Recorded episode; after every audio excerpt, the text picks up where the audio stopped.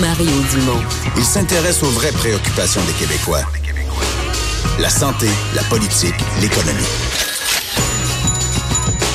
Jusqu'à 17. Le retour de Mario Dumont. La politique, autrement dite.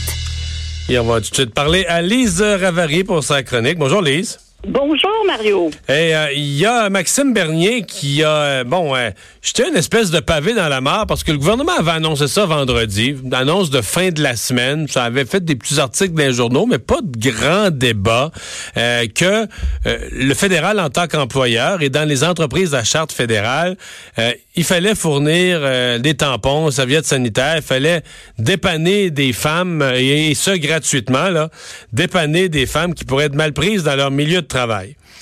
Maxime Bernier, qui a fait une sortie publique, dit que c'était complètement ridicule. Mélanie Joly, qui l'accuse d'être sexiste.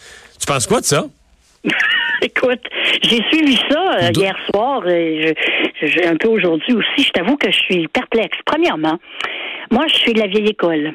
Et de la vieille école, ce n'est pas le genre de sujet dont on discute sur la place publique. C'est vrai, hein? Dans la vieille école, ce sont des choses intimes.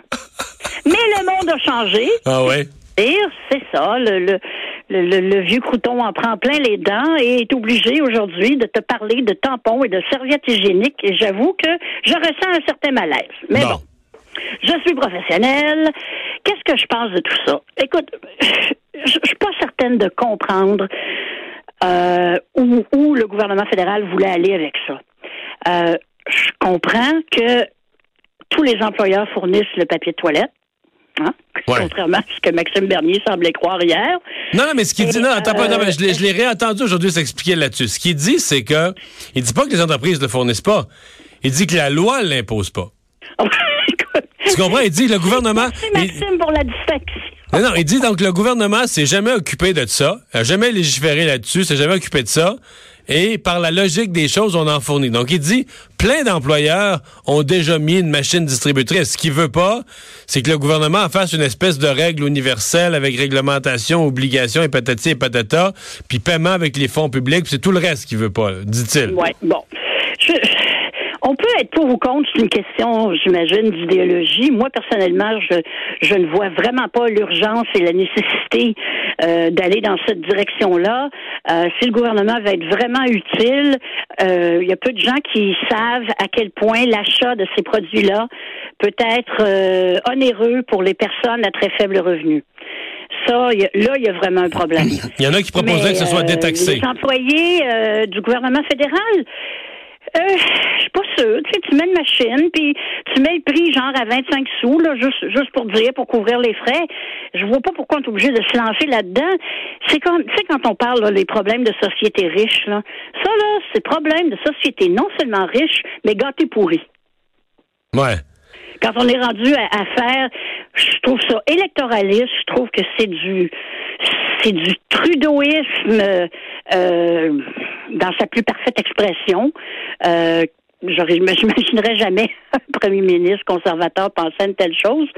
Mais bon, euh, mais c'est mais c'est très j'ai vu des j'ai vu des Mais j'ai vu des féministes qui adorent ça là, qui disent enfin. oui, c'est ça, ça je te dis, c'est idéologique. C'est supposé être quelque chose de pratico-pratique, hein, j'imagine. Et on en fait un truc d'idéologie. Alors là, c'est sûr que on va se retrouver avec une ministre qui se lance dans un débat complètement nul, d'un côté comme de l'autre.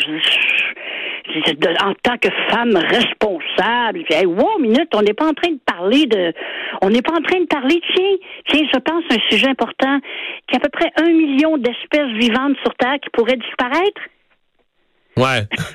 Mais, mais tu sais quoi? je sais que ça fait. Tu sais quoi? Aujourd'hui, là, si j'ai mis, euh, ce matin à LCN, on a mis ça comme question sur la page Facebook de mon émission LCN. Et? en termes de nombre de répondants, moi, mhm. sais, j'entre en onde à 10 h, je regarde mon Facebook vers 10h30, puis mettons que la question avait été mise en ligne vers 8h30. Après deux heures, c'est sûr que c'est dans mon top 3 ou top 5 de la saison en nombre de répondants. Tout le monde a une opinion là-dessus. C'est fou, là. Fait que, tu sais, dans le fond, moi, ce que ça me disait, ça m'a même étonné, ça m'a surpris, parce que je me disais, tu sais, un peu comme toi, c'est pas un débat dans tout ce que le Parlement fédéral pourrait s'occuper. C'est un, c'est comme un, c'est comme un guidi, là, en bon français. Mais en même temps, je me suis dit, Maxime Bernier a quand même le tour d'aller toucher un sujet, d'aller parce qu'en majorité, les gens l'appuyaient. En forte majorité, les gens lui donnaient raison. Je me dis, il y a quand même, euh, sans mauvais jeu de mots, mis le doigt sur quelque chose, là. tu, vois, tu vois pourquoi on parle pas de ça en public? euh, euh, écoute, je, que, que, que, que puis-je dire si ça intéresse les gens, ben oui, c'est dans le quotidien, c'est, c'est quelque chose que toutes les femmes, évidemment, connaissent, euh, c'est proche de la vie de tous les jours, je peux comprendre l'intérêt, mais je, je sais pas, moi, je, je vois pas vraiment pourquoi l'on se déchirerait euh, puis on s'arracherait les cheveux pour une histoire comme ça. C'est en, bon français, on appelle ça un side show. Un, spectacle euh, à côté. Là. Tu sais, c'est le, t'as le gros show, puis à côté, t'as un petit show pour le monde qui avait pas de ticket pour le gros show. Là. Ben, ça, c'est le petit show. Ouais. L'allure? Oui, oui, oui, tout à fait. tout à fait.